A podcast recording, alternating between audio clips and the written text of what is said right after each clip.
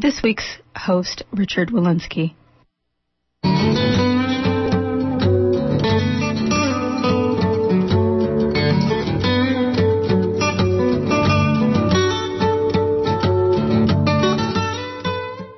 Welcome to Open Book. I'm Richard Wolinsky. Today we present the conclusion of a two-part program. My guest is Garry Marshall, whose memoir is titled My Happy Days in Hollywood. Garry Marshall co-authored it with his daughter Lori Marshall, and they had also co-authored an earlier book, Wake Me When It's Funny. Garry Marshall is the director of such films as Pretty Woman, Overboard, Beaches, Frankie and Johnny, more recently Valentine's Day, New Year's Eve, television writer and I guess showrunner as well. Happy Days, Mork and Mindy, Laverne and Shirley, writer on The Odd Couple, has written several plays and has been an actor in his career.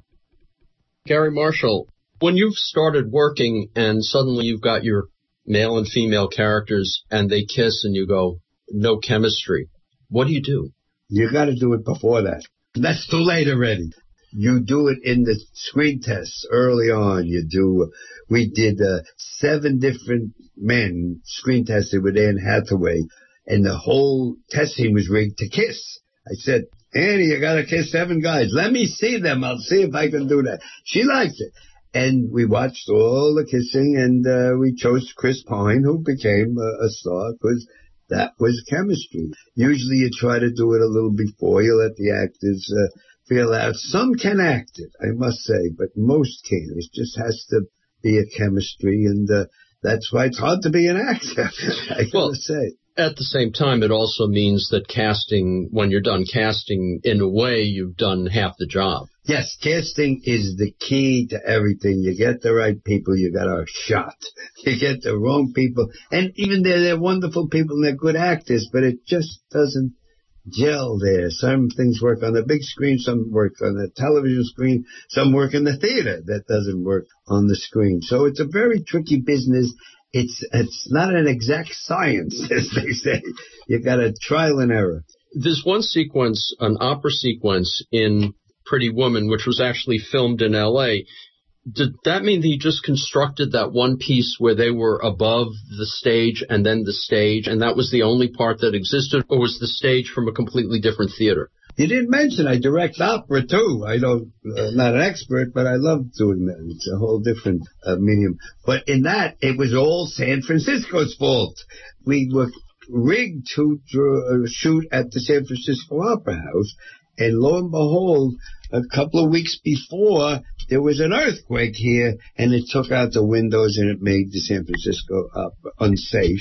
And what are you going to do? You can't stop. So we had a wonderful set designer, Albert Brenner, who I used many times, built just the uh, part of the opera against a studio wall, and there was nothing underneath. There were men in tattoos moving equipment underneath, but they did it up there, and uh, then I, I was required to shoot down uh, Marty Scorsese did it with a religious picture. A lot of shooting down saves a lot of money.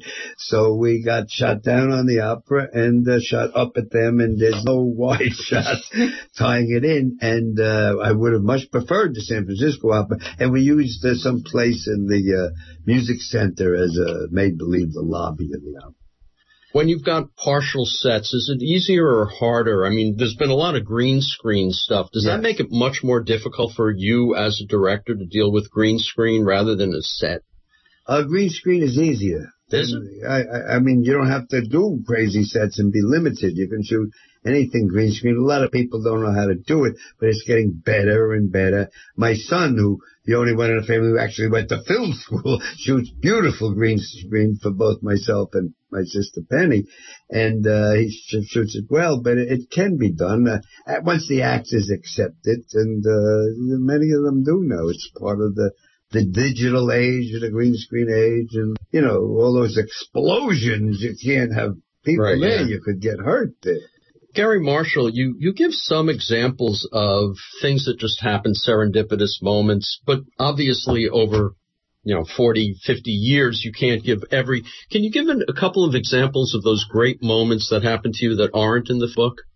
My sister and Cindy Williams were writers at the time I needed something on Happy Days. I came up with a thought of Fonzie and Richie dating girls from the other side of the tracks. We were late and we didn't have time for big casting, so I went and got Penny and Cindy. I said, come, you'll act, and they acted, and uh, they did this scene, and uh, I think even the cameraman said, you know, this is a heck of a shot, this two-shot Penny and as a bottle cap is from the factory, and suddenly I saw, well, there's a show, and I, I made a show for them, and it was uh, quite successful. Same thing with uh, Mork and Mindy. My son wouldn't watch Happy Days. He was seven, six and a half. The girls loved Happy Days. He didn't want to watch. I said, why don't you want to watch Happy Days, Scotty? And he said, there's no uh, space people. Nobody's from the moon or Mars. I like space. I like Star Wars. I said, but you can't. It's 50s. You can't put a spaceman in it. And like any young kid, they know it could be a dream. they know what the dream looks like. The screen gets all music and it's a dream. And uh, that's when we created Mork. It was just to try to get my son to watch my work. We created Mork and that became a hit. And in movies, uh, I remember clearly on Pretty Woman, we screen tested all these guys to be with Julia because nobody knew really who Julia was so much. She wasn't going to carry the picture. And so we tested this one, that one, until I couldn't figure out what made her magical. So I tested her with Charles Grodin, a friend of mine who's very funny. And I told her basically, he's going to do the scene, but he's going to ad lib and he's going to try to blow you out of the scene. Right. Try to hold your own.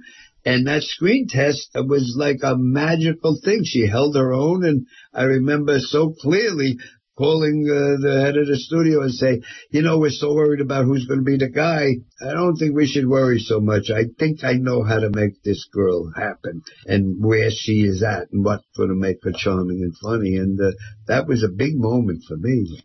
Well, the big thing about Julia Roberts was that when she laughed, the universe lit up. Yes. For reasons, who knows? I don't know. Do you remember the first time you saw that happen and you suddenly went like that?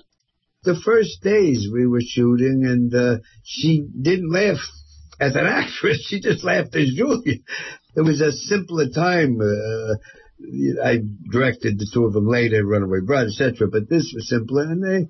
It was a, a quieter time. They both were not big stars, and uh, Richard was, but back and forth. And I remember she laughed, and Richard and I just looked at each other and said, "You know, we don't have enough of that in the script." And she says, well, I was just laughing. It doesn't say laugh. I said, no, we're, we'll find ways to make you laugh.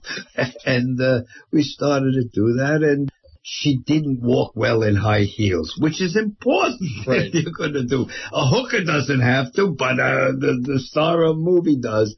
And I remember uh, dancing with her and trying to get her used to the heels. And uh, once she really dressed up in that red dress and smiled, we knew we were home with something special.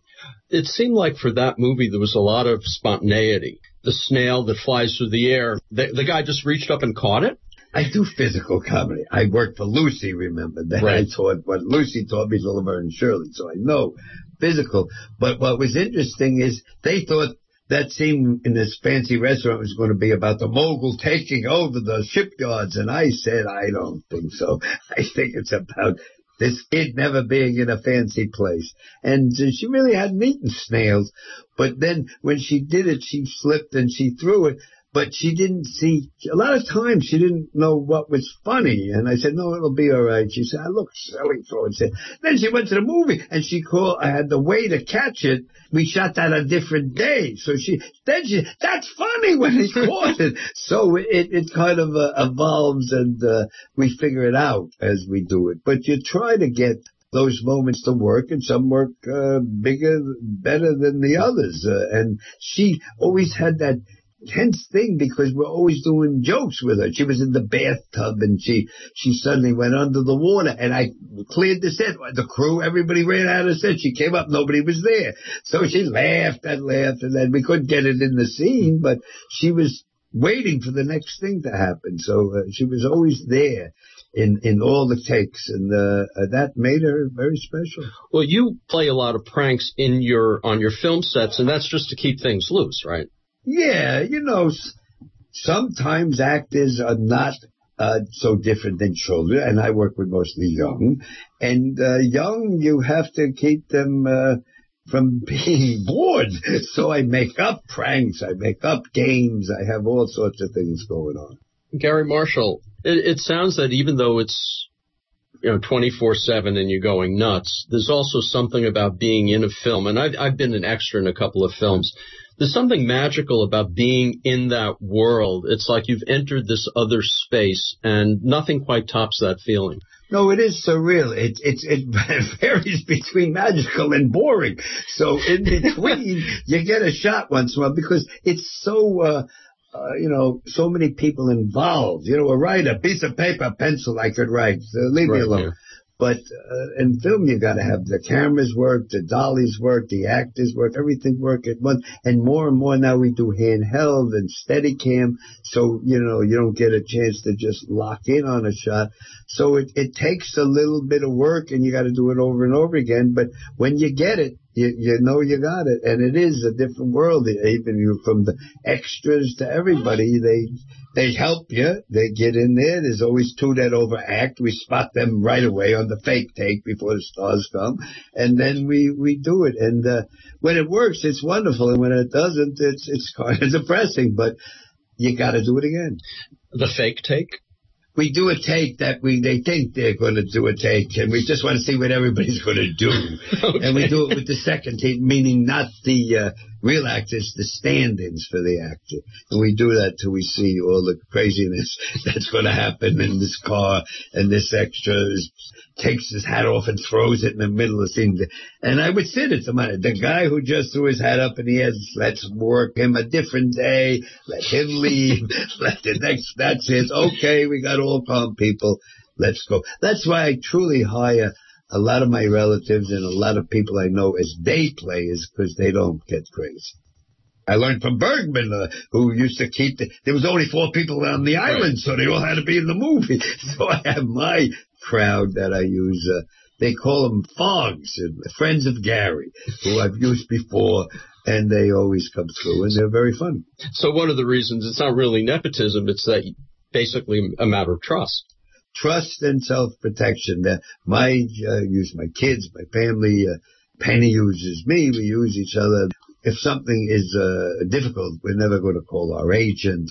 In overboard at Coast Guard ship, there had to be one sailor out at the bow of the ship and it was dangerous. The Coast Guard said, no, we never put anybody out there. I said, I gotta put somebody out there. So I had to pick my son and we literally tied him to the rail of the ship with ropes, and I shot above the ropes, and uh, he did all the lines when Goldie Hawn jumped in the water. Oh, Hell of a day at sea, sir, and all of that. it was my son because he he wouldn't call his agent. He he would call his mother if it got too tricky, but he didn't call his mother at all. He just did it. The last movie you did was um, New Year's Day. You working on another movie yet? Well, if you make money with a movie, they don't let you alone. And uh, New Year's Eve did very well uh, internationally. Uh, did okay domestically. Critics didn't like it, but one guy wrote funny though. I like funny. He wrote New Year's Eve was watch a lot of stars get out of a clown car. He says that's what he described. But so what? It it did well, and uh, they wanted now, as we sit and talk, uh, a script about mothers is on the, my desk. I don't know. I don't want to do Mother's Day, but mothers always interested me, different kind, because I like to do women thing. But there's a couple other scripts, and we'll see. I like television now. Television is much better creatively than the movies because you can do more. Uh, in television, home box office, Showtime, all the channels, Lifetime, USA. It's not the same deal, and uh, they fool the public. You know, uh, internet is like six percent of revenue in the whole business, but they say internet is taking over. Uh, ch- uh, the other channels are not killing anybody, but they're doing all right. But uh, there's so many different uh, venues to sell something Oh, now that it's good for creative people in television. So what, what are you looking at? Are you looking at a, a, a being a showrunner or just creating a show and turning it over to someone else? Well, I have to be there, but I don't have to. You know, yeah, when you put a staff together, people don't know this, but I'm Right. But you you hire certain writers who you know are no good after six o'clock. You got to send them home. Then you got the other writers who can make it till midnight, one and two in the morning. So you got to get a bunch of the midnight riders with the six o'clock writers, so you can get a, a, a staff together. I'm no longer a midnight guy, but I think I can show run till six and then turn it over to the other guys. So I'm creating some stuff. I'm trying to create one about my own family, about Penny growing up, who had an interesting uh, uh, uh, childhood because I had uh, left for Korea. My other sister Ronnie went to Northwestern. Penny was grew up uh, alone at home for a while in New York. So it's all a matter of, uh, you know, making different characters and hopefully I can sell some. You're listening to an interview with Garry Marshall, who with his daughter Lori Marshall has written a memoir, My Happy Days in Hollywood. You've also been on the other side of the camera as an actor. You've talked about how each different actor, like Pacino might take a half hour to prepare and someone else might take five minutes. No, well, he don't take it to prepare. He just does a lot of takes. He Right. likes to do so many takes that he's not acting anymore. And he does it beautifully. But he hits it. You know, he hit it. You can Right. tell. Uh, but different process. When I'm an actor, I'm a four or five take guy and I try to do it. But I act because I like to know what the actor's going through, what the bad things are, when the director's not nice or whatever. And when it doesn't work out so well, uh, I try to keep up with the current guys. Louis C.K., I'm doing a show for him. I'm an act. So I learned something what they're doing. They're doing digital and the, now everybody's moving the camera around and you get dizzy sometimes, but the kids are used to being dizzy. They're dizzy already from doing their thumbs and looking down. So it's a different world and if you don't adjust and change, uh, you, you don't work. When you're writing scripts, working at that, you can't write a play about somebody disappearing if there's GPS, social networking, texting, cell phones, and all of that. You're stuck. You can't, nobody disappears. No, uh, I mean, it's still, uh, the police are even using it all. So, uh, I think, a historical, uh, basis of stories, I mean, uh, I know two, uh, Houdinis are coming out. And, uh, it was already in ragtime, the Broadway Right. show. But I think a very good business now is, uh, theater. I have my own theater in Burbank, uh, 134 seats, what we do a whole season, and live theater I, I love. But you can do movies based on either cartoons, comic book characters who fly, and uh, people who uh, are, are historical. They, but with historical, you got to get English actors a lot, Right. because they do it better. It's as simple as that. So uh, I have never really got into that uh, too much, but who knows? I could do different uh, period pieces. Is interesting. It just costs a lot. Right. Well, you've got green screen, which cuts the volume. Yeah, yeah, you can down. build the castle behind them. Right. But still, And you're seeing more on TV like that, yeah. yeah, well, TV does it, uh, green screen, and now they, they shoot less days. It, it's becoming so financially, to be financially sound, that it sometimes, uh, overshapes the, the picture you want to make. But, you know, there's ways to do it. I used to, as a producer, I learned to cut. I could cut scenes. Another third, I'm doing Fonzie on jury duty, right? We build the whole thing. We have no room to build a jury room. There's no jury room. Well, we can't do the episode. No, no, no. You can always do it in the middle of Fonzie on jury duty. They're in the courtroom. The, judge says, adjourn to the jury room. A man comes across with a bucket of paint and he whispers to the judge. The judge said, the jury room is being painted. The jury will meet here. We'll meet. He. Nobody wrote a letter. We say $15,000 on a set. The show went smooth. You can always fix it. But a lot of times it's hard, hard. The game is how do you compromise well? If you compromise very, very well, you get a wonderful artistic picture. You compromise okay, you don't do so good. You compromise very badly, you get jumped to shark. That's the way it works. Garry Marshall, have you ever given thought to writing novels? I tried yeah, everything because I'm very interested in yeah. in uh, all the arts, how to do this and uh, that. Uh, I I tried writing short stories in school, but I I never got to to do it because I as I was writing, I saw it in my head. I would see it, and so and I like to see it, but you don't see the same. I worked with a partner, Jerry Belson, for years, and we would once in a while write, and then we'd say to each other, how do you actually see it doing? And we never saw the same thing.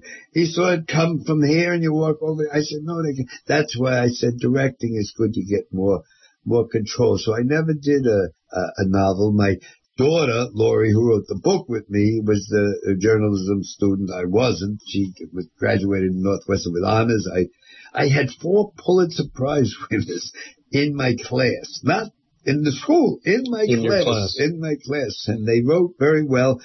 But I noticed whenever the teacher read papers out loud, they'd ask read Garry's, they'd say, because mine was a little crazy and a little funny. And so I said, maybe that's a way to go. Screenplay writing seemed to be comfortable uh, uh, for me, and the whole thing is to figure out what you're good at and what your strength is. And, and my strength, even when I was writing short stories, etc., was in the dialogue. And uh, I figured with the dialogue on paper was pretty good. If you've got like a great actor to say it, it would even be better. So I, I did a lean toward doing that. Garry Marshall, you say you're not political, but your wife is. But I mean, you you have your politics. You well, you got to vote. It's a part. and I would life. assume that if you don't, unless you're fighting with your wife, you're probably a Democrat as well. Well, she she uh, uh, dictates what we are. Yes.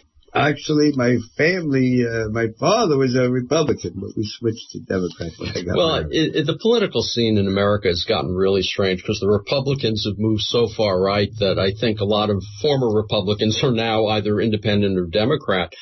Do you think about the state of the country, or are you just busy working, doing your thing in Hollywood? No, you know, you you underestimate the power of television and movies. You know, I was in Germany. Uh, in Munich doing something, doing some publicity thing, and I got back to the hotel and there was a crowd there, and I, I said, "Who's here?" And they said, "You," and they had all pictures of my movies and the Pretty yeah. Woman and all, oh, but they had everything. So I think you have to have a certain kind of consciousness to what you're putting out there and what people are doing. Now, they always say Hollywood all left and blah, blah, blah, but then there's that whole right thing. There's a, so many movements. One of the, there's, you know, kids who were on TV shows when they're young and grew up. So one kid, I think he's from uh, Growing Pains, said, something about the gays and the thing. Now, the other kids who are on TV shows now have a committee and they're protesting that. So everything is in a way political and uh, you have to realize that the economy is not the best. So you don't want to ever have characters who are arrogantly or rich or throwing it around. The key to a lot of, uh, of stories is rooting interest. You know, you didn't, in, even in the caveman days, the right. guy didn't come in and told the story about a guy with the best cave who didn't lose it. He had another best cave. Nobody likes that story. So you got to be careful of who you're trying to do, and the political climate keeps changing. Now, coming from the Tonight Show, I learned to write. I can write Mitt Romney jokes. I can know all the jokes, but but I I think the work is uh, really part of the political scene. And now the right is going so far you can't do this. That censorship is, is even more so. Uh, what scares people like me more is the new move. I think, I don't know what state it is. I don't want to pick on a state, but now they can take my movies and without my knowledge, edit them and take out anything that's too smutty and uh, even though we were censored already, right. they can take it out. That's a little scary that they can, you say, what's the best part? I like the editing. Now, political people are editing your stuff, and that's a little bit scary, I gotta say. Garry Marshall, did you plan to write a second memoir? Well, this is two. My right, a third memoir. A third one. Well, uh, I don't know. I said a lot in this, and I went through a lot of in this, but you never know. Uh, my daughter is still a good writer. She writes a lot. She ghosts things.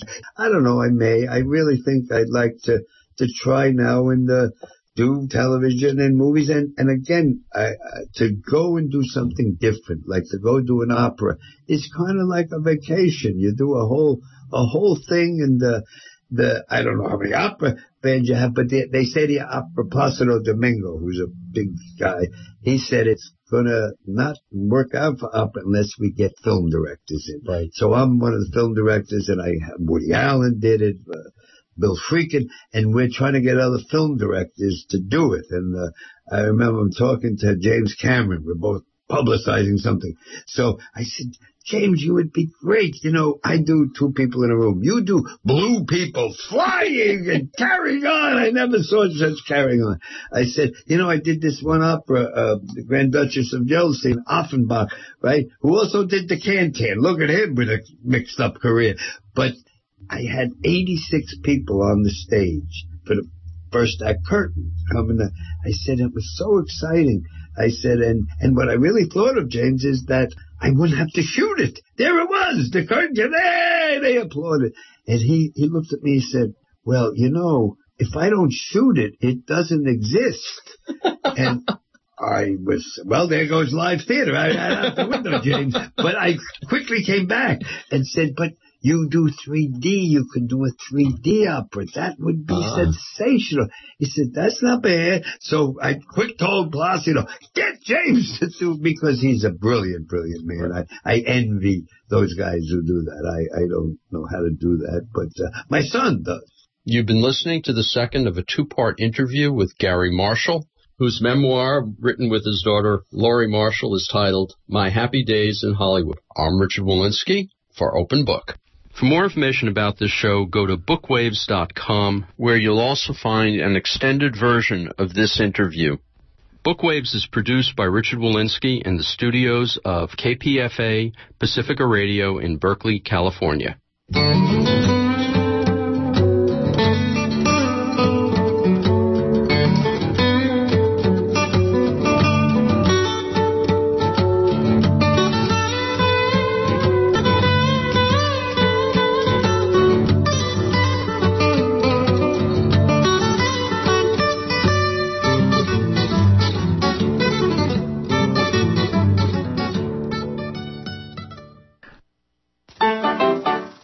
Time for the 15th annual Progressive Festival, Sunday, July 22nd at Walnut Park, downtown Petaluma, featuring Tony Award-winning San Francisco Mime Troupe performing for the greater good or the last election. Speakers include Medea Benjamin, comedian Will Durst, Mickey Huff of Project Censored, C.J. Holmes of Homeowners for Justice, plus speakers from Occupy Petaluma and the Committee for Immigrant Rights. Network with many progressive organizations with informational booths and enjoy hot tamales, drinks, and other goodies. Hear calypso, compa, and other Haitian styles performed by Diego Jamal, the Whistler.